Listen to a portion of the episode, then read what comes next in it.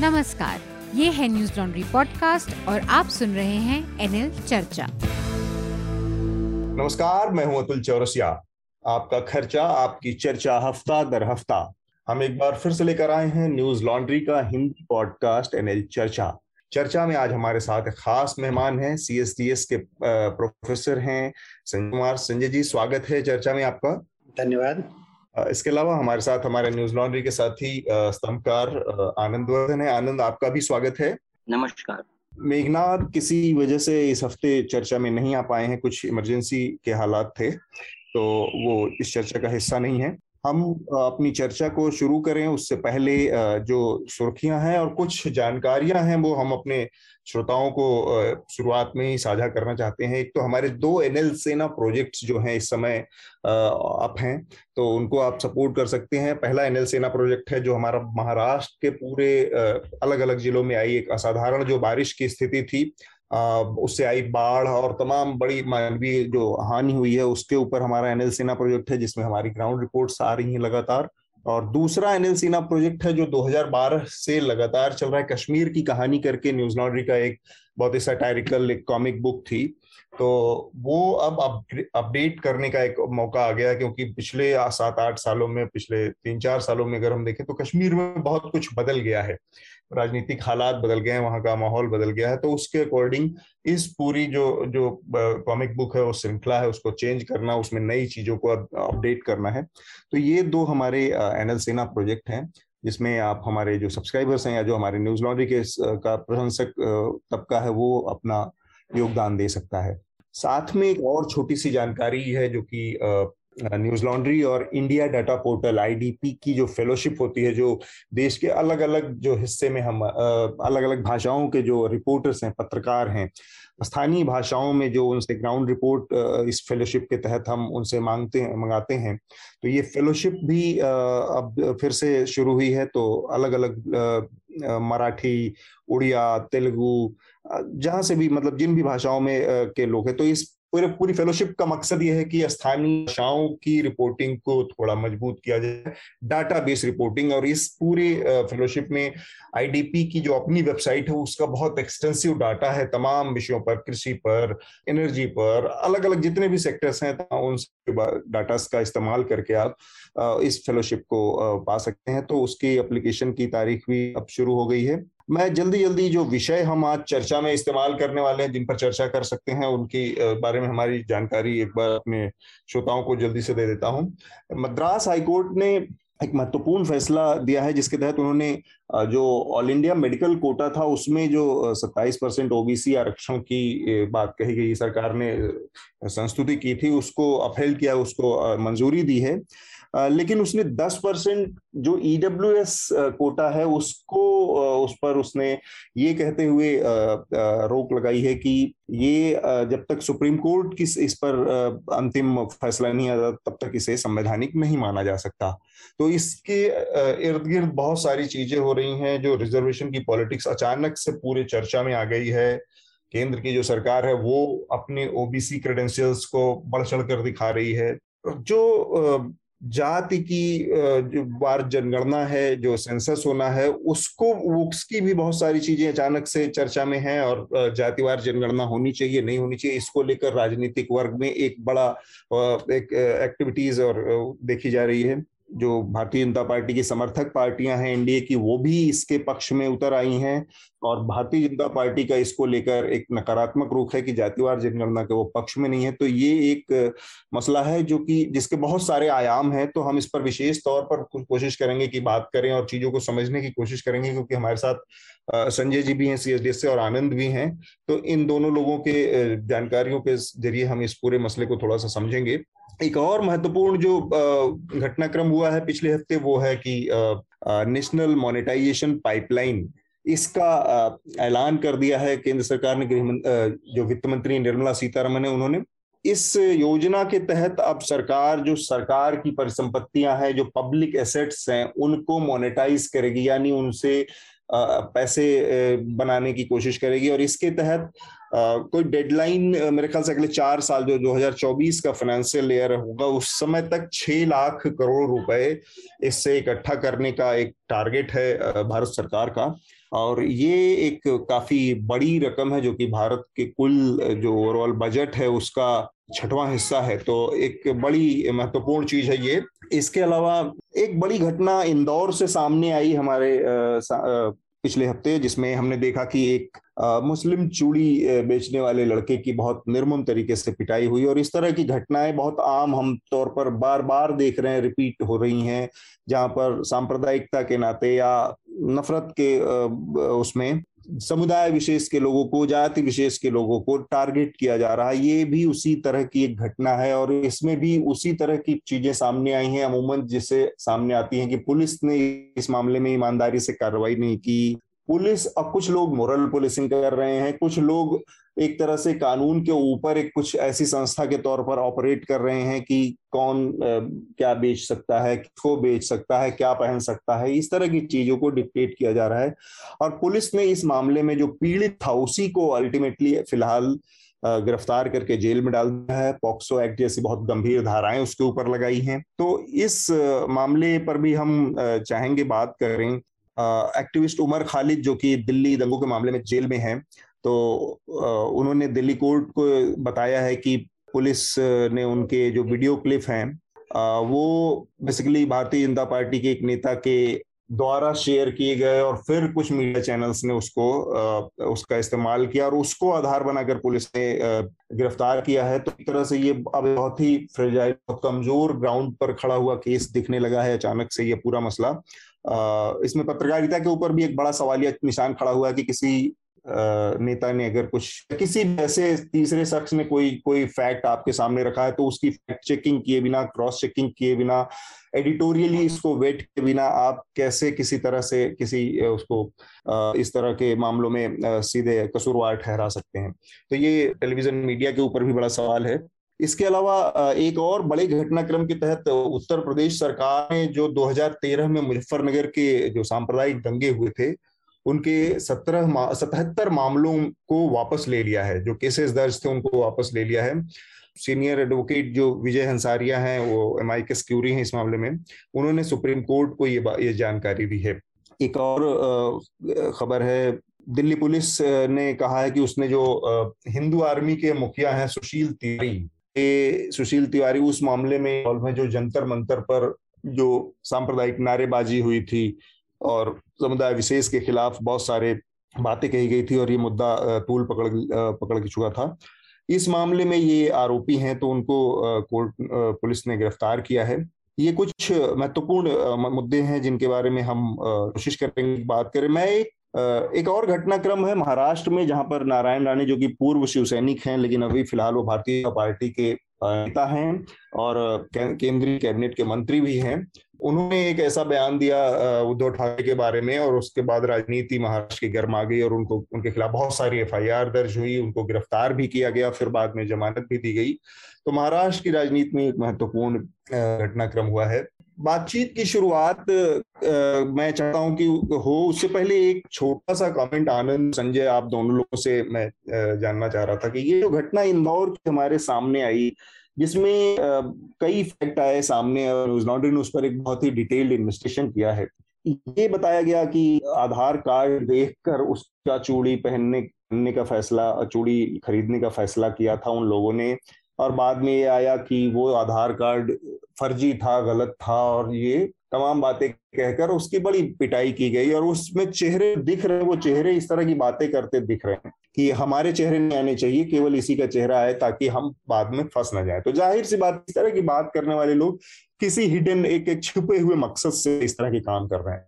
और उसके बाद पुलिस का जो पूरा रवैया रहा इस मामले में पुलिस ने अगले दिन उस लड़के को ही जो चूड़ी बेचने वाला था, उत्तर प्रदेश के हरदोई ज़िले से गया था, क्योंकि त्योहारों का मौसम है, रक्षाबंधन तीज और तमाम चीज़ें चल रही हैं तो इस समय जाते हैं लोग वहाँ पर। अब उस लड़के को पुलिस ने पॉक्सो एक्ट की धाराओं में 24 घंटे बाद ये केस दर्ज कराया उन लोगों ने जो लोग पिटाई में शामिल थे, जो लोग उसको, उस लड़के की, उस मुस्लिम लड़के की पिटाई कर रहे थे। 24 घंटे से ज़्यादा वक्त के बाद जब उनको लगा कि ये केस अब उल्टा पड़ रहा है, उनकी गिरफ्तारी, उन्होंने एक बच्ची को खड़ा किया और तेरह साल की बच्ची के साथ छेड़छाड़ का मामला बनाते हुए एफआईआर दर्ज कराई। ये मामला इमीडिएट नहीं दर्ज हुआ। कुछ भी इमीडिएट नहीं हुआ। बहुत सारे सवाल खड़े करता है। तो मैं चाहता हूँ, चाहूँगा संजय जी कि इस तरह की जो कम्युनल हेट्रेड एक माहौल देश में है, उस उस पर इस तरह पुलिस की जो कार्रवाई और उसका आप अगर अपने तरीके से हमें समझाना चाहें कि ऐसी घटनाओं के बारे में क्या आगे होना चाहिए, किस तरह से इस तरह की घटनाओं से बचा जा सकता है? देखिए, कैसे बचा जा सकता है, इस पर टिप्पणी करनी बहुत आसान काम नहीं होगा मेरे लिए। लेकिन दो बातों का ज़िक्र आप कर रहे हैं। एक तो समाज में अलग अलग धर्म के जात धर्म के जो लोग हैं और लोगों का एक दूसरे के प्रति रवैया क्या है ये वो दर्शाता है। उससे ज़्यादा गंभीर मसला ये है कि जिनको कानूनी दायरे में रख के काम करने की हम अपेक्षा करते हैं जिनसे पुलिस वालों से और उनको आ, किसी को हिरासत में लेना है किसी को गिरफ़्तार करना है किस पे कार्रवाई करनी चाहिए ये सब चीज़ों को करने के पहले उन्हें इस बात का ध्यान रखना चाहिए कि दोषी कौन है या कम से कम प्रिलिमिनरी रूप से। आप शुरुआती दौर में कौन दोषी नज़र आ रहा है किसको गिरफ़्तार करें किसे गिरफ़्तार ना करें। उन्हें कानूनी नज़रिए से उसे देखना चाहिए। पर दुख की बात यह है कि वो भी कानूनी नज़रिए से कानूनी चश्मा ना लगाकर कानूनी चश्मा उन्होंने उतार दिया है और एक तरह से जो धार्मिक भेदभाव का जो चश्मा उन्होंने भी पहन लिया ये समाज के लिए एक बहुत ही गंभीर समस्या है ये गंभीर मसला है जिसे हमें समझना चाहिए और सुलझाने की कोशिश करनी चाहिए। लेकिन पुलिस वालों ने ये जो किया मैं बहुत अचंभित नहीं हूँ। अचंभित नहीं हूँ क्यों? क्योंकि पिछले दिनों सी एस डी एस में हम लोगों ने एक कॉमन कॉज दूसरी संस्था है दोनों संस्थाओं ने मिलकर पुलिस वालों का अध्ययन किया। हम्म। तीन साल तक अलग अलग तरह के अध्ययन हुए थे और ये तमाम तरह की चीज़ों को हमने पूछा है। और एक सर्वे में हमने ये भी पूछा पुलिस वालों का आ, उनके काम के प्रति रवैया उनको किस तरह के पॉलिटिकल पुल्स प्रेशर में काम करने पड़ते हैं और कुछ एटीट्यूडनल सवाल भी पूछे। और मैं जब कह रहा हूँ मैं अचंभित नहीं हूँ इस घटना के बारे में पुलिस वालों ने जिस तरह का व्यवहार किया क्योंकि बड़ी संख्या में उस सर्वे में ये नज़र आया कि आज पुलिस वालों में भी वो प्रिजुडिस का जो मामला है बहुत गंभीर दिखाई पड़ता है। कहीं पे कोई घटना हुई और अगर ये बात कहा गया कि उस घटना में ज़्यादातर लोग मुसलमान शामिल थे वहाँ मारपीट हुई और मारपीट दंगा फसाद करने वाले मुसलमान थे किसी खास समुदाय के लोग थे हम्म। पुलिस बिना तहकीकात किए इस बात को मानने के लिए तुरंत तैयार हो जाती है क्योंकि प्रोजिडिस्ट है प्रोजिडिस ये है कि भाई अच्छा एक समुदाय किसी खास समुदाय विशेष के लोग तो ऐसे ही होते हैं हाँ। आ, उनकी उनकी एक तरह से सोच ऐसी है आ, उनके कारनामे ऐसे होते हैं वो तो दंगा फसाद में वही लोग शामिल होते हैं तो हम अपेक्षा करते हैं पुलिस से कि ऐसी धारणाओं से ग्रसित न होकर वो कानूनी दायरे में रख करके उन्हें काम करना चाहिए। तो जो इंदौर में हुआ, मैं अचंभित नहीं हूँ, लेकिन दुखी ज़रूर हूँ और मैं कहता हूँ, बहुत ही चिंताजनक बात है। और दूसरा इसका पहलू कि समाज में क्या हो रहा है? समाज में एक अजीब तरह का परिवर्तन। अब लोग कहते हैं, ऐसी चीज़ें पहले भी दबी जमान में कही जाती थी, लेकिन पिछले 10-15 सालों में जो देख रहा हूँ, सामाजिक ताना बाना बिगड़ गया है। अलग अलग जाति के के लोगों के बीच भी ताना बाना बिगड़ा है, लेकिन उससे गंभीर समस्या है, ये जो अलग अलग धर्म के लोग हैं, उनके बीच में जो ताना बाना बिगड़ रहा है ये उसका नतीजा है। आज आप कहीं भी, हम जब चर्चा करते हैं लोगों से, और सरकार के काम काज और तमाम तरह की चीज़ों पे जब चर्चा होती है तो लोग ये कहते हैं कि भले वो सरकार के कामकाज से शायद बहुत संतुष्ट हो, न संतुष्ट हो, लेकिन उन्हें लगता है कि आज का जो माहौल है जिस भी तरह से वो जिस भी कारण से बना हुआ माहौल लोगों को लगता है ये बड़ी आज की उपलब्धि है कि हमने जो अल्पसंख्यक समुदाय के लोग हैं उन पर हमने अपना वर्चस्व जमा लिया है उन पर हमने अपनी धाक जमा ली है उनको दबा दिया है और हम्म। लोगों में ऐसी एक धारणा है कि पहले जो बहुसंख्यक समुदाय के लोग थे वो दबे हुए महसूस करते थे हिंदू दबे हुए महसूस करते थे मुसलमानों से लेकिन आज स्थिति बदल गई है और उसको एक जीत के रूप में देखते हैं। कहते हैं ये एक नया समुदाय एक नया समाज है एक नया हिंदुस्तान है। और ये ऐसा हिंदुस्तान है जहाँ जिनकी संख्या ज़्यादा ज़्यादा है जिस धर्म के लोग की संख्या ज़्यादा है उनका अधिकार ज़्यादा है और और वो उसे एक तरह से सही मानते हैं कि अगर उन्होंने अल्पसंख्यक समुदाय के लोगों को दबा कर रखा है तो ये सही है। हम्म। अब सही और गलत तो किसी एक इंसिडेंट के आधार पर देखा जा सकता है। कोई अगर घटना घटती है उसमें हो सकता है बहुसंख्यक समुदाय के लोग भी जिम्मेदार हो सकते हैं अल्पसंख्यक समुदाय के भी लोग जिम्मेवार हो सकते हैं हाँ। लेकिन अगर ऐसी धारणा बन जाए कि आ, सही जो है वो अल्पसंख्यक समुदाय के लोग कभी सही नहीं होते और हम्म। जो बहुसंख्यक समुदाय के लोग हैं वही हमेशा सही है हम्म। ये धारणा जो है समाज के लिए बहुत ही खतरनाक है तो जो कुछ भी आपने ज़िक्र किया उस इंदौर की घटना का ये दोनों ही बड़ी दुखद है और ये जो कारण है जिसका मैं ज़िक्र कर रहा हूँ, यही वजह है कि ये घटना वहाँ इंदौर में देखने ठीक बात। आनंद दो तीन चीज़ें निकल के आई। एक तो ये कि पुलिस के अपने अंदर कितने तरह के आग्रह दुराग्रह पैदा हो गए हैं कुछ बीते कुछ समय में। और उसके अलावा जो रूल बुक के हिसाब से कानून के हिसाब से काम नहीं करने की बल्कि पॉलिटिकल प्रेशर में काम करना कभी जो सत्ता में पार्टी है उसके हिसाब से काम करना ये सारी समस्याएँ सामने आ रही हैं। आपका क्या अपना आकलन है कि इस तरह की घटनाओं को से पुलिस हमेशा क्यों पुलिस मतलब एक ब्लैक स्पॉट में दिखती नज़र, नज़र आती है हमें? हाँ तो इसमें जो मुख्य बातें हैं उस पर संजय जी ने विस्तार से बताया है और वो कई बहुत हद तक मैं उससे सहमत हूँ और उसमें एक दो तीन चीज़ें और हैं कि जैसे उन्होंने बताया कि केस स्पेसिफिक होना चाहिए होना होगा पुलिस को उसके हम्म। सत्यापन के लिए किस समुदाय या समुदाय नहीं भी इन्वॉल्व हो तो किस समूह जो एक स्थान पर है उसकी बात सही है और जैसे अब अभी इंदौर की एक घटना का की चर्चा हो रही है। अब ऐसे स्थानीय समाचार पत्र उठाएँगे या जो भी आपके समाचार के स्रोत हैं तो कई तरह की ऐसी घटनाएँ रोज सैकड़ों आती हैं। हाँ। कोई नेशनल टेलीविज़न या नेशनल मीडिया में ज़्यादा प्रमुखता से सामने आ जाता है लेकिन कई तरह की ऐसे स्कैन कीजिएगा लोकल न्यूज़पेपर्स तो कई तरह की आएँगी।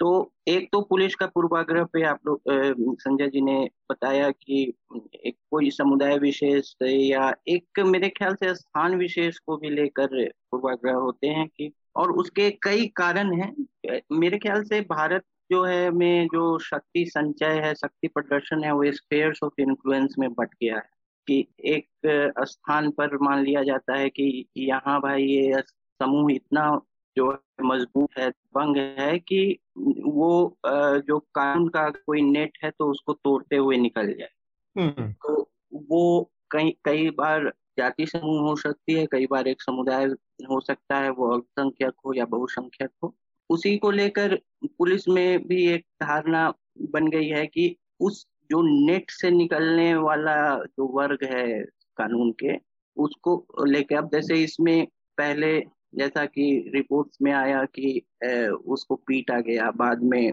सम, एक समूह ने आरोप लगाया कि ये एक फेक नाम से एक हिंदू नाम से व्यापार कर रहा था। हम्म। या तो इस तरह के तथ्य एक फॉर्मूला तहत भी फिट हो जाते हैं। जी जी। तो वो वो है। फिर एक पुलिस में अवधारणा है कि घेटो कल्चर का कि पर्टिकुलर घेटो में जो है एक लोगों में संभावना है कि अल्पसंख्यक समाज जहाँ मज़बूत है वहाँ घेटों में पुलिसिया राज नहीं चलता वहाँ पुलिस भी जाने से डरती है। अभी हाल में इसी साल एक किशनगंज पुलिस की एक घटना आई जो वेस्ट बंगाल से सटे हुए एक बॉर्डर डिस्ट्रिक्ट में जो जो अल्पसंख्यक मुस्लिम समाज का, का के जहाँ ज़्यादा लोग रहते थे उस गाँव में एक ऑटो थेफ्ट में पुलिस गई और वहाँ जो कि डीएसपी जो कि खुद एक मुस्लिम समुदाय से आते हैं, उन्होंने कहा कि वहाँ मस्जिद से ऐलान किया गया कि चोर आ गए हैं, चोर आ गए हैं और एक उसमें सब इंस्पेक्टर की पीट के हत्या हो गई तो इस तरह की छोटे मोटे घटनाएँ जो हैं, इस फॉर्मूला को और री करती हैं कि जो पुलिस में पहले से पूर्वाग्रह है एक अल्पसंख्यक समाज के खिलाफ। और स्पेयर्स ऑफ़ इन्फ्लुएंस को लेकर जो थियरी है उनमें तो हम्म। उसको और पुख्ता करती है लेकिन हम्म। जैसा संजय जी बोल रहे थे कि केस स्पेसिफिक होना पड़ेगा बहुसंख्यक समाज का कहीं अपने जो है दबंगई और लठ बुद्धि का और या लठ जोड़ का हम्म। शासन चाहती है तो पुलिस का एकमात्र जो है उसमें जो सहारा होना चाहिए रूल बुक होना चाहिए। और रूल बुक होना चाहिए और संजय जी ने वो तो एक सेल्फ एविडेंट ट्रूथ है कि किसी भी समूह के लोग हमेशा सही या गलत नहीं या तो वो आ, उस पर जो है नहीं जाके जनरलाइजेशन पे जाती है। और एक मानसिकता वही है कि स्पेयर ऑफ़ इन्फ्लुएंस जो है, जहाँ जो मज़बूत है, उसके एक, कई बार जो पब्लिक ओपिनियन ज़्यादा वहाँ हो गया, उसके प्रेशर में भी काम कर जाता हाँ। लेकिन ये पब्लिक ओपिनियन का मसला है इसमें हम अक्सर देखते हैं कि ये पब्लिक ओपिनियन का मसला हमेशा ज़्यादातर पुलिस के मामले में वो अल्पसंख्यक समाज के खिलाफ ही आता है। बहुसंख्यक समाज के खिलाफ इस तरह के ओपिनियन को से वो इन्फ्लुएंस नहीं होती। बल्कि दिल्ली पुलिस को लेकर बहुत सारी कोर्ट की टिप्पणियाँ हाल फ़िलहाल में आई हैं कुछ दिनों कुछ दिनों में। उसको वो पुलिस की पूरी कार्यप्रणाली पर बहुत सारे सवाल भी खड़े करती हैं। एक महत्वपूर्ण बातचीत निकल कर यही आई सामने की असल में उन सब सम, समस्याओं का इलाज यही है कि पुलिस जो है वो पेशेवर तरीके से रूल बुक को फॉलो करे समस्या जो भी घटना आ रही है उसको कानून के दायरे में देख कानून के दायरे से बाहर जाकर जब इन्फ्लुएंस होकर देखी जाती है तभी इस तरह की दिक्कतें आ रही है और इस समय ये घटना ये इस तरह की प्रवृत्ति पुलिस में बहुत बहुत व्यापक तौर पर फैल गई है। ये निकल कर आता है। हम अपने जो अगला हमारा महत्वपूर्ण विषय है, उस पर हम बढ़ते हैं, जो कि जाति आधारित जनगणना का मसला है, इसके अलावा रिजर्वेशन का मसला है। कई पहलू हैं इसके हमने पहले भी कई बार इस पर बात की है। सबसे पहले जो मद्रास हाई कोर्ट का निर्णय है कि ये जो 10 परसेंट जो इकोनॉमिकल वीकर सेक्शन है, उसको रिजर्वेशन देने का जो मसला है, उस पर उसने कहा है कि जब तक सुप्रीम कोर्ट की संस्तुति इस पर फैसला नहीं आ जाता तब तक ये असंवैधानिक है।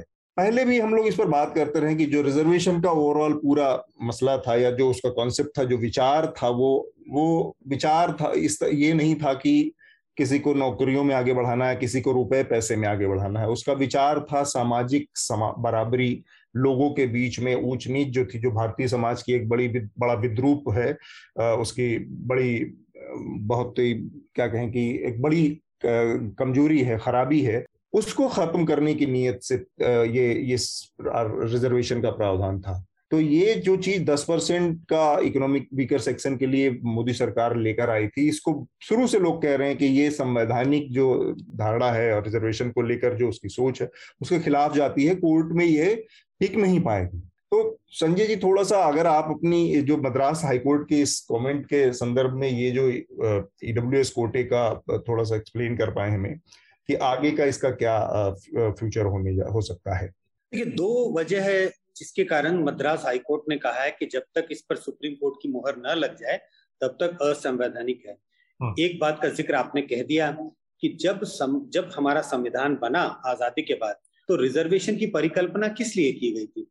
रिजर्वेशन की परिकल्पना आर्थिक असमानता दूर करने के लिए नहीं थी वो सामाजिक असमानता दूर करने के लिए थी। इस वजह से पहले दलितों और आदिवासियों के लिए रिजर्वेशन का प्रावधान किया गया और बाद में मंडल कमीशन आयोग की सिफारिश लागू की गई वीपी सिंह सरकार के द्वारा और उसको उसमें भी सामाजिक असमानता दूर करने के लिए उसे लागू किया गया।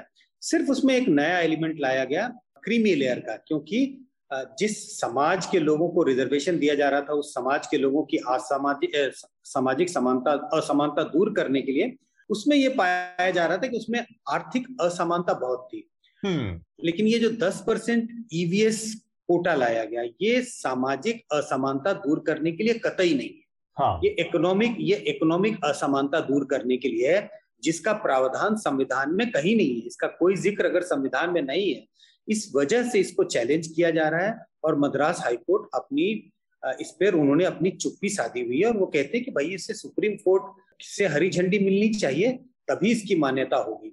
दूसरी वजह एक और ये भी है सुप्रीम कोर्ट ने अपने एक पुराने आदेश में ये तय किया है कि किसी भी सूरत में रिजर्वेशन सेंट्रल गवर्नमेंट नौकरियों में रिजर्वेशन 50 परसेंट से ऊपर नहीं जा सकता। अगर हम कैलकुलेट करें कि कितना रिजर्वेशन दलितों के लिए आदिवासी के लिए और ओबीसी के लिए है तो वो तकरीबन 50 परसेंट के आसपास चला जाता है साढ़े उनचास परसेंट है। जी। ऐसी स्थिति में जैसे ही आप 10 percent reservation EWS category के लिए इकोनॉमिकली वीकर सेक्शन के लोगों के लिए वो 50 परसेंट की सीमा को पार कर जाएगा वो 60 परसेंट की सीमा को टच कर जाएगा। तो हम्म। वो सुप्रीम कोर्ट के अपने पुराने फैसले के खिलाफ जाता है।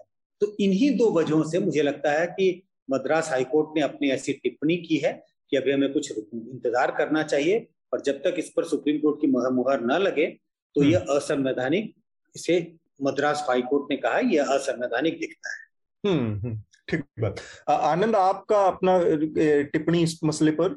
कई जैसे पचास परसेंट वाले रूल को कई राज्य सरकारों ने पहले भी तोड़ दिया है।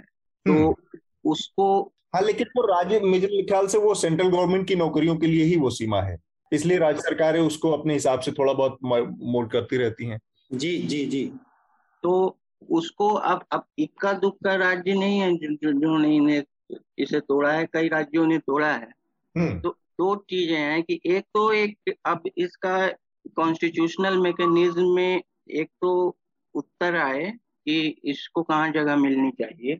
और अगर ये जो बेसिक स्ट्रक्चर का इस तरह का जो एफर्मेटिव एक्शन है अगर बेसिक स्ट्रक्चर में इसका कोई फॉर्मूलिक पोजीशन बेसिक स्ट्रक्चर का भाग नहीं है तो एक कॉन्स्टिट्यूशनल अमेंडमेंट से भी इसे इकोनॉमिकली वीकर सेक्शन को उसमें शामिल किया जा सकता है। इस पर सुप्रीम कोर्ट कॉल लेना कि आ, दूसरी बात है कि ये भी ये भी पहला प्रयास नहीं है ईडब्ल्यू का। आपको याद होगा कि सत्तर के दशक में मुंगेरी लाल कमीशन जो बिहार में बैठी थी, ओबीसी रिजर्वेशन के लिए, उसने इकोनॉमिकली वीकर सेक्शन ओबीसी के जाति समूहों के अलावा ईडब्ल्यू की बात उसमें भी की थी।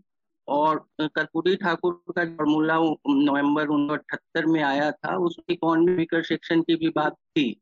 तो ये बहुत ही पुराना एक मसला है। लेकिन चूँकि संजय जी ने बताया कि संविधान में जो अवधारणा है और जो वह है socially and educationally backward not economically backward socially और जो हम्म। ऐतिहासिक रूप से पिछड़े हैं ऐतिहासिक प्रक्रिया में जो पिछड़ गए हिस्टोरिक प्रोसेस में डिसएडवांटेज हैं जी। सोशल सोशल और एजुकेशनल टर्म्स में उनके लिए इकोनॉमिकली नहीं। इकोनॉमिक जो पिछड़ेपन का की जो अवधारणा है वो एक कहिए कि इकोनॉमिक आधार पे वो एक तरह से संकुचित है बहुत संकुचित इस सेंस में है कि इसमें कई प्रोसेसेस को खाने मिलता और विस्तार वाला ये है कि इसमें कई जातु समूह जो क्लेम कर लेंगे तो एक कॉम्पिटिटिव बैकवर्डनेस का की प्रक्रिया शुरू हो जाएगी क्योंकि सब सब तो अपने को पिछड़ा ही घोषित करने में रहेंगे। और दूसरा है कि इस देश में जो डॉक्यूमेंटेशन का हा, की हालत है उसमें आठ लाख वगैरह से कम इनकम ग्रुप का सर्टिफिकेट बनवा लेना ये, बहुत मामूली सी बात है। हम्म। ज़्यादातर इसमें सर्टिफिकेट फर्जी ही बन रहे हैं। और अब ये नहीं कहा जा सकता है कि चूँकि व्यवस्था दुरुस्त नहीं है इसका प्रावधान मत करो व्यवस्था को दुरुस्त करो और, और प्रावधान भी चले ये एक अलग तर्क हो सकता है। लेकिन मेरे मेरे ख्याल से सर्टिफिकेशन को दुरुस्त किए भी इस तरह के प्रावधान कितना हद तक उचित है इस पर भी मुझे शंका है हम्म। तीसरी बात यह है कि इसमें जो ओबीसी जैसे अभी जो शायद आगे आप चर्चा करेंगे सेंसस जो हाँ। जो कास्ट सेंसस की बात चल रही है उसमें उस नेट में कई लोग जो रिजर्वेशन से कई जाति समूह जो रिजर्वेशन से वंचित हैं, उनका जो है अब एकमात्र उनके लिए आ गया है कि ईडब्ल्यू e के थ्रू क्लेम करें तो इसमें अब या तो ओबीसी में उनको कैटेगराइज किया जाए या ईडब्ल्यू e में लोग लेकिन अब ये तर्क जो है कास्ट सेंसस वाले भी देने लगेंगे कि चूँकि ईडब्ल्यू e में ऐसे भी बहुत जाति समूह क्लेम कर ही रहे हैं तो क्यों नहीं इनकी गणना करके इनको इंस्टीट्यूशनलाइज कर दिया जाए ओबीसी में? हम्म ठीक बात है। उस पर हम अभी आते हैं, जो कि कास्ट बेस्ड जो सेंसस जनगणना का मसला है, क्योंकि उसमें तो बहुत सारे राजनीतिक दल भी अब कूद पड़े हैं उसको राजनीतिक पहलू से भी थोड़ा डिस्कस हम करेंगे। एक और इसका पहलू है कि सुप्रीम कोर्ट का, क्योंकि ये अपील सुप्रीम कोर्ट में है जो ईडब्ल्यू एस दस परसेंट। कई और मसले हैं मतलब बिना हम सुप्रीम कोर्ट के ऊपर किसी तरह का उस आक्षेप या किए, ये बात कहने, कहना चाह रहे हैं मैं, कि ये महत्वपूर्ण मुद्दे हैं, चाहे ये का जो मसला है इकोनॉमिकल सेक्शन के लिए सुप्रीम कोर्ट में लंबित है। इलेक्टोरल बॉन्ड का मसला है जो कि पॉलिटिकल जो इलेक्टोरल पॉलिटिक्स की पारदर्शिता और उसके अंदर जिस तरह की चीज़ें हैं, उससे महत्वपूर्ण इस तरह के तमाम जो ज़रूरी मुद्दे हैं, उस पर कोर्ट में इतने लंबे समय तक उसका लटके रहना, कई बार मतलब हित में नहीं होता लोगों के।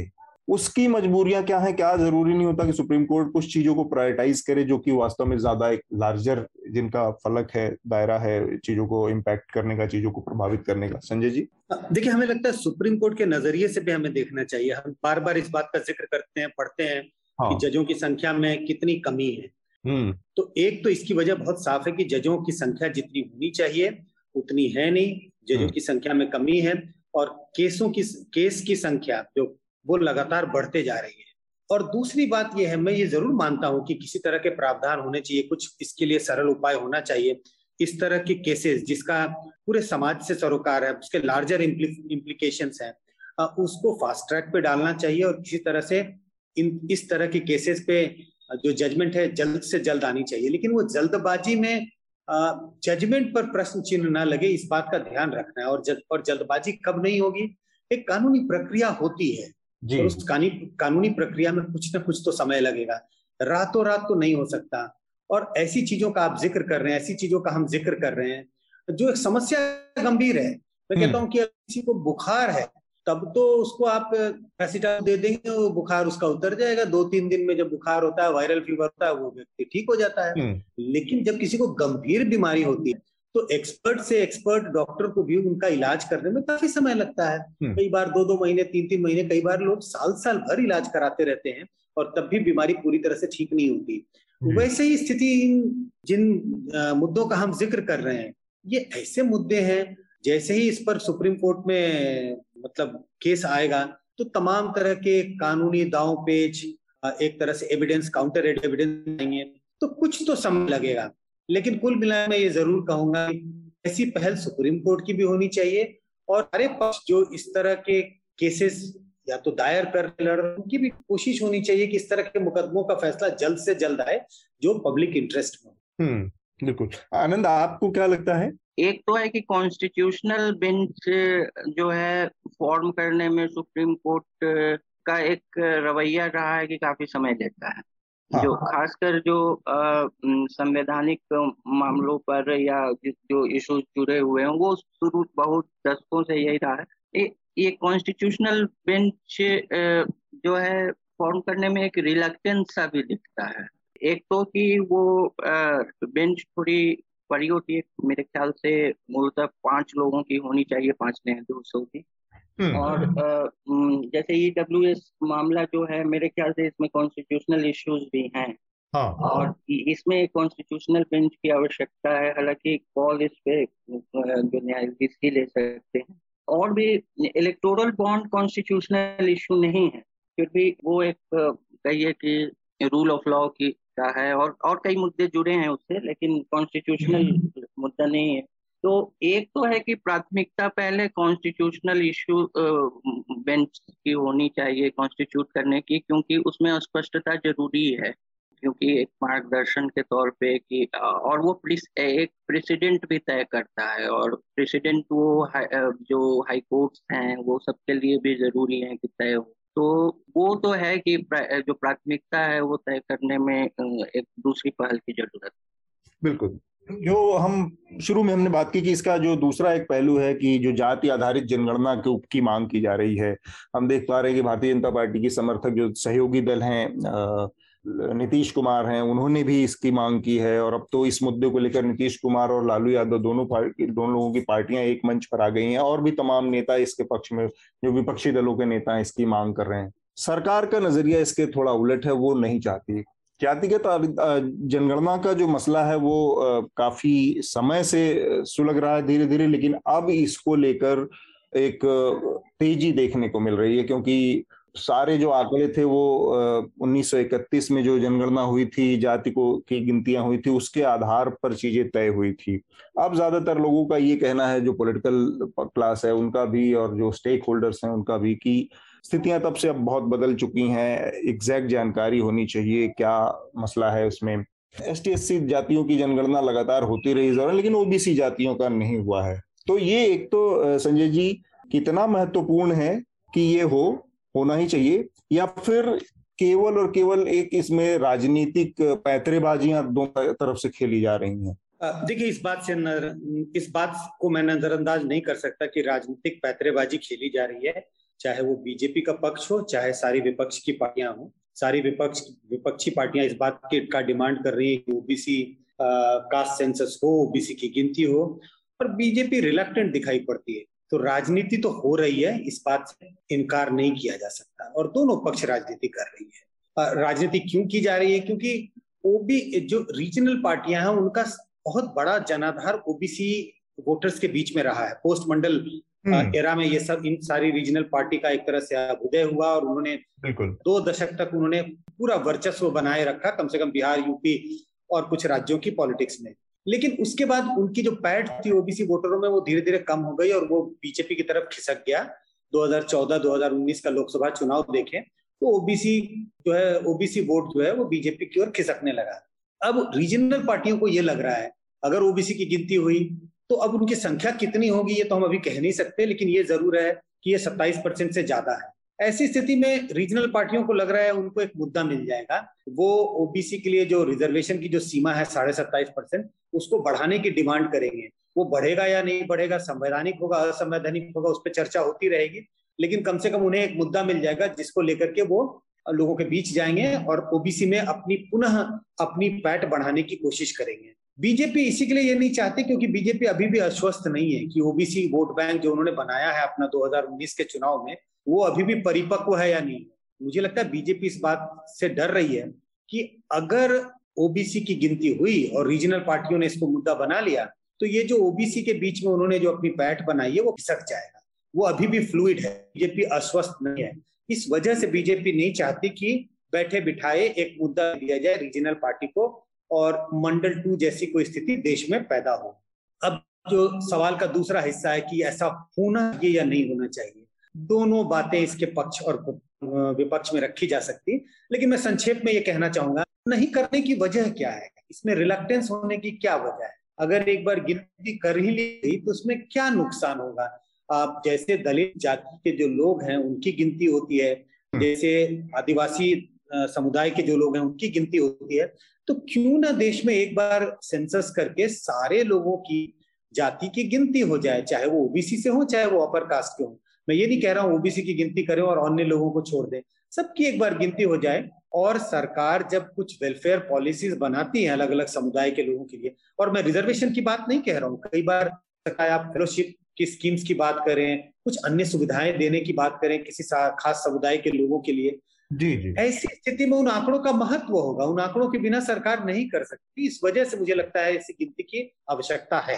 ठीक बात। वो जो तस्वीर है आपके या जो मरीज़ के टर्म में कहें जब आप पूरी तरह से मुतमिन हो जाते हैं कि लक्षणों के आधार पर जो डायग्नोस जब तक नहीं होगी बीमारी तब तक आज भी नहीं हो सकता। तो ये एक महत्वपूर्ण चीज़ है। आनंद ये जो पूरी जाति की वाली गणना को लेकर बीजेपी की रिलेक्टेंस की तरफ़ इशारा किया संजय जी ने वो उनकी अपनी पूरी एक पॉलिटिक्स के लिए एक एक खतरा बन सकता है, जैसा कि संजय ने कहा मतलब दो तरह से। एक तो ये कि जो बाकी विपक्षी पार्टियाँ हैं, जो ओबीसी की पॉलिटिक्स करती हैं, उनके हाथ में एक टूल मिल जाएगा। और दूसरा ये कि अगर ऐसा कोई आंकड़ा आता है, जो कि उन पार्टियों के पक्ष में होता है तो बीजेपी का एक बहुत सॉलिड वोट बैंक जो अपर क्लास है वो भी कभी नहीं चाहेगा कि वो इस तरह का कोई हो। तो बीजेपी उनको भी नाराज़ नहीं करना चाहती। क्योंकि अगर आप ओबीसी की गिनती का, की हामी भरते तो इमीडिएट जो सबसे घनघोर समर्थक तबका है, उसके अंदर एक रिजेंटमेंट पैदा हो जाएगा। हाँ ये है। एक दुविधा ये भी है कि जो सोशल बेस और इसमें दो, कोई दो राय नहीं है कि भाजपा का सोशल बेस पिछले 20 वर्षों में बढ़ा है। उसमें विस्तार हुआ है, लेकिन उस सोशल बेस पे वो क्या बिल्ड करना चाहते हैं? वो सोशल बेस कितना सुदृढ़ है, जैसा संजय जी ने बताया कि उस पर अभी भी एक संशय की स्थिति है कि वो कितना सुदृढ़ है।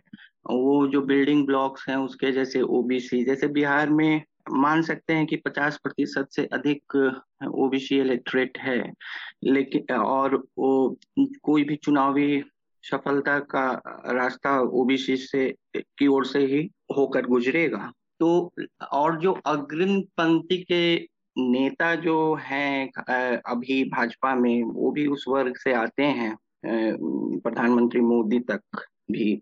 और भी कई रा, राज्य इकाइयों में भी वो दिखता है। लेकिन वो सोशल बेस जो है कितना कंसोलिडेटेड है, इस पर एक स्केप्टिकल व्यू अभी भी है। दूसरी बात है जो हिंदू आइडेंटिटी का कंसोलिडेशन है, उसको जाति में विभाजित करना, उस पर भी एक एक मत नहीं है कि यह करना सही है या नहीं है। तो ये भी एक दुविधा है। मेरे ख्याल से भाजपा अगर प्रेगमेटिक होगी तो एक टाइमिंग का भी इंतज़ार कर रही है कि हो सकता है कि अगर ये गन्ना हो और उसके बाद कुछ रिजर्वेशन के, के का मांग उठे तो वो कौन सा अपॉर्चुन पॉलिटिकल मोमेंट होगा जहाँ पे हम उसको सीज कर सकते हैं? तो टाइमिंग हो सकता है अपने हाथ में रखना चाहती हो ये भी एक है। दूसरी बात है जो संजय जी ने बताया, मैंने इस पर लिखा भी था कि जैसे बिहार ही लीजिए तो वहाँ जो है ओबीसी वोट बैंक जो कि दो जो दोनों लोहियाइट पॉलिटिक्स से से बाद में फिर जयप्रकाश मूवमेंट से होते हुए पोस्टमंडल से वहाँ दो विपक्षी पार्टियाँ जो हैं, एक सत्ता में जदयू और राजद, दोनों का जनाधार वही है। और उसमें भाजपा ने सेंध मारा है तो एक छटपटाहट वही है कि फिर से उस ग्राउंड को रिट्रीव करना। और उस रिट्रीव करने का एक ये मुद्दा है कि अपने को सबसे ज़्यादा हितैषी बताना ओबीसी का और एक है तो राजनीति उधर से भी है। अब दूसरा पक्ष जो है आपके प्रश्न का कि होनी चाहिए या नहीं एक पक्ष तो आ, जैसा कि संजय जी ने बताया कि फॉर्मुलेशन के लिए भी जो डेटाबेस है वो सेंसस दे सकता है। का सेंसस जो दे सकता है टारगेटेड पॉलिसीज़ का सोशल वेलफेयर प्रोग्राम्स का। तो वो वो एक है ए, एक तो उसका बहुत मतलब इम्पेरिकल यूज़ ये लग रहा है और तो ये सोशल जस्टिस प्लैंक पे और एक इंटरवेंशनिस्ट स्टेट के के नज़रिए से ये देखा जा सकता है। दूसरा है कि ये कह सकते हैं, अगर एक जस्ट एक फॉर्मुलेशन के लिए एक प्रतिनिधित्व ले लें तो ये जैसे बुद्धिजीवी हैं, जैसे योगेंद्र यादव वगैरह, इसकी की वकालत कर रहे हैं। दूसरा है कि जो थोड़ा सा ज़्यादा लिबरल वैल्यूज़ से इम्ब्यूड आर्गुमेंट है जैसा प्रताप भानु मेहता ने दस साल पहले लिखा था जब ये बात उठी थी और उन्होंने हाल में भी ट्वीट में अपने उसी आर्टिकल को हम्म, की ओर इंकित किया मतलब उनका विचार बदला नहीं इन दस वर्षों में। तो उनका कहना है कि अब कास्ट पूछना कास्ट बताना 2021 में ये मॉडर्न इंडिया के प्रोजेक्ट जो है मॉडर्न इंडिया का प्रोजेक्ट जो है self self declaration of caste हर आदमी को ये से ये स्टेट पूछे कि क्या कास्ट है, ये मॉडर्न इंडिया के प्रोजेक्ट के खिलाफ जाता है। और उस उसके एक लिबरल वैल्यूज़ के खिलाफ जाता है। अब उनका उनका ये तर्क है। मेरा इस पे कोई स्पष्ट मत नहीं बनता, दिखता दोनों के बीच ही कुछ बनाना होगा। हालाँकि दोनों के बीच बनाना तो फिर कुछ ना करना होगा, ये ये भी है। भ्रम असल में भारतीय जनता पार्टी के पूरे ओवरऑल एटीट्यूड में भी दिखता है। जैसे कुछ चीज़ें अगर हाल की घटनाओं पर हम नज़र डालें तो मोदी जी खुद तो नहीं, लेकिन उनकी पार्टी मौके मौके कहती है कि खुद प्रधानमंत्री ओबीसी हैं, उनकी जाति जो है वो ओबीसी है वहाँ पर। अभी जो हाल फ़िलहाल का केंद्रीय मंत्रिमंडल विस्तार हुआ तो पूरे देश में, दिल्ली में तो हम लोगों ने देखा गली गली में लगाए गए कि ये जो मोदी जी का केंद्रीय मंत्रिमंडल है, ये ओबीसी मंत्रिमंडल है। क्योंकि इसमें उनतीस के करीब जो एम है मंत्री हैं, वो ओबीसी कैटेगरी से आते हैं। पिछले सोमवार को जो डेलीगेशन मिला नीतीश कुमार के नेतृत्व में उनसे, प्रधानमंत्री से, भारतीय जनता पार्टी ने आखिरी मतलब लगातार वो इसके पक्ष में नहीं रही, लेकिन उसमें उसने अपने बिहार में कोटे के जो मंत्री हैं, एक मंत्री को शामिल कराया। तो डेलीगेशन में भी उसने अपने मंत्री को तो ये जो डिलेमा है, इसको कैसे रीड किया जाए संजय जी? कि वो एक तरफ़ वो अपनी ओबीसी पूरी पॉलिटिक्स को को भी मज़बूत कर रही है, दिखा रही है, और जब डेलीगेशन जाए तो उसमें अपने मंत्री को, अपने भी सदस्यों को शामिल कर रही है। और फिर बाद में जब कॉन्सियस सेंसस की उसकी बात है तो आरएसएस से सीधा आता है कि इस तरह की चीज़ों में हम नहीं पढ़ते या इस तरह की चीज़ हमारे उसको सूट नहीं करती है। देखिए, बिहार बीजेपी के डेलमा किस वजह से वो बहुत साफ़ है। पोस्ट मंडल पॉलिटिक्स बिहार में देखें पोस्ट मंडल पॉलिटिक्स में ओबीसी ने एक इम्पोर्टेंट रोल प्ले करना किया है बिहार की राजनीति में। तीन बड़े दल हैं पॉलिटिकल पार्टीज़ हैं बिहार की राजनीति में अगर हम देखें, चाहे वो जनता दल यूनाइटेड है आरजेडी है और अब बीजेपी है। कांग्रेस तो बिल्कुल हाशिए पे है। तो किसी भी इन तीनों दलों के लिए क्योंकि ओबीसी के, के वोट के वोटरों की संख्या इतनी ज़्यादा है और वो इतने मुखर हैं और इतने मोबिलाइज्ड हो गए हैं कि कोई भी पार्टी उनको नजरअंदाज कर करके अपनी राजनीति नहीं कर सकती ये हम्म। ज़रूर है कि किसी भी पार्टी को सत्ता में आने के लिए उन्हें ओबीसी वोटरों के साथ अन्य समुदाय के वोटरों को भी लुभाना पड़ेगा और अगर वो लुभाने में विफल होते हैं तो उन्हें अलायंस करना पड़ता है दूसरी पार्टियों से और ऐसी पार्टियों से जो ऐसे समुदाय के वोटरों को अपनी ओर खींच सकते हैं जो वोट उस खास पार्टी के लिए नहीं देते इस हम्म। वजह से ओबीसी पॉलिटिक्स जो है बिहार में फोर फ्रंट पर है। कोई भी पार्टी ये सोचकर अब अपनी राजनीति नहीं कर सकती कि उन्हें ओबीसी को दरकिनार करना है। भले ही आपकी सोच ऐसी हो, आप सोच सकते हैं कि नहीं ओबीसी की राजनीति हमें नहीं करनी है, लेकिन कम से कम चेहरा दिखाने के लिए, मुखौटा उसका लगाना ही होगा। तो भले ही बीजेपी के जो मंत्री इस दल में शामिल थे, जिस डेलीगेशन में शामिल थे, वो आधे अधूरे मन से आए या पूरे मन से आए लेकिन कम से कम बिहार में अगर आपको राजनीति करनी है तो यह दिखाना पड़ेगा कि हम ओबीसी के हिमायती हैं। और अगर हाँ। आपने ऐसा नहीं किया तो वह हाशिए पे चले जाएँगे। यही मजबूरी रही है बिहार की कि इस डेलीगेशन में भी उन्हें आना पड़ा। हालाँकि उनका जो सेंट्रल लीडरशिप है वो ओबीसी सेंसस कराने के पक्ष में दिखाई नहीं पड़ता। नहीं ठीक बात। एक और इसका आखिरी सवाल है अगर उस पर कुछ आपको लगता है कि कुछ टिप हो सकती है आनंद और संजय दोनों आप लोगों से। ये मसला ऐसा है कि अभी तो ये मुट्ठी बंद है कि पता नहीं है कि नंबर ज़्यादा आएँगे, कम आएँगे। लेकिन जिस दिन ये नंबर्स आ जाते हैं सपोज़ कि ये जाति के आधार पर जनगणना हो जाती है और सबके नंबर्स आ जाते हैं, इसके बाद एक दूसरी बहस शुरू होगी जो कि फिर से रिजर्वेशन की और उसके रीस्ट्रक्चरिंग की बात होगी। तब एक दूसरे किस्म का टकराव पैदा होगा, क्योंकि सुप्रीम कोर्ट की वो जो गाइडलाइंस है पचास परसेंट वाली वो भी टकराएँगी फिर। ये इन सब चीज़ों को लेकर मतलब क्या स्थिति बन सकती है? मतलब हम क्या ये ये मैं उस सिचुएशन की बात कर रहा हूँ जब ओबीसी के नंबर बढ़कर आएँगे। निश्चित रूप से इसी ये यही अंदेशा है बीजेपी को कि 27 परसेंट तो बिल्कुल ही नहीं है उससे ऊपर है। वो 50 है या 45 है या 40 है या 50 से भी ऊपर है। आ, सिर्फ़ मसला यहीं पर अटका हुआ है। तो। जो आपने कहा जैसे ही मुट्ठी खुलेगी और वो आंकड़े बाहर निकलेंगे तो आंकड़े बिल्कुल जिन की तरह बाहर निकलेंगे और सारा डिबेट फिर रिजर्वेशन रिस्ट्रक्चरिंग पर होगा क्योंकि ये रीजनल पार्टी जिसका मैंने पहले भी ज़िक्र किया हाँ। ये रीजनल पार्टियाँ इस बात का डिमांड करेंगी कि आपने किस आधार पर साढ़े सत्ताईस परसेंट रिजर्वेशन फिक्स किया गया है जब दलितों को उनके जनसंख्या के आधार पर और आदिवासियों को उनकी जनसंख्या के आधार पर रिजर्वेशन दिया जा रहा है तो ओबीसी को क्यों नहीं ओबीसी भी उनकी जनसंख्या के आधार पर दिया जाए। फिर टकराव तरह तरह के होंगे। समुदाय अलग अलग समुदाय के लोगों के बीच सड़कों पर टकराव हो सकता है जैसा हमें मंडल वन के बाद देखने को मिला। पार्टियों के बीच में। टकराव होगा। हाँ कानूनी तरह से टकराव होगा क्योंकि सुप्रीम कोर्ट ने ऑलरेडी एक एक तरह से जजमेंट दिया हुआ है कि रिजर्वेशन की सीमा 50 परसेंट को पार नहीं करनी चाहिए। कानूनी टकराव होंगे जो तमाम तरह के टकरावों की गुंजाइश बनी रहेगी जैसे ही आंकड़े सामने निकल करके आएँगे। ठीक बात। आनंद आपका अपना आकलन? जी हाँ ये मैं सहमत हूँ। इस बात से पॉलिटिकल प्राइज है वही कि प्राइज पार्टियों के लिए वही है कि जो रिव्यू हो आरक्षण सीमा की और उससे जो इलेक्ट्रेट नया पैदा हो हम्म। तो वो वही पॉलिटिकल प्राइज के लिए फाइट है। लेकिन मेरे ख्याल से इसमें जो है रिकैलिब्रेशन भाजपा की तरफ़ से भी हो सकती है कि ए, हम जो है क्योंकि जो हिंदी हार्टलैंड मेजर स्टेट्स हैं जो इनके इन जहाँ इनकी चुनावी पैठ है उसमें ओबीसी सपोर्ट बेस पे ये बहुत तरह निर्भर हैं। और उसको रिटेन करने के लिए हो सकता है कुछ कैलिएशन एक अपॉर्चुन पॉलिटिकल मूवमेंट देख के ये करें कि हम भी इसी के हिमायती हैं। तो ये भी दृश्य बन सकता है, लेकिन ये सब संभावनाएँ हैं। देखिए क्या होता है। ठीक बात हम अपने थोड़ा समय का ध्यान रखते हुए अपनी आज की चर्चा को रोकेंगे, उससे पहले रिकमेंडेशन की प्रक्रिया पूरी करेंगे।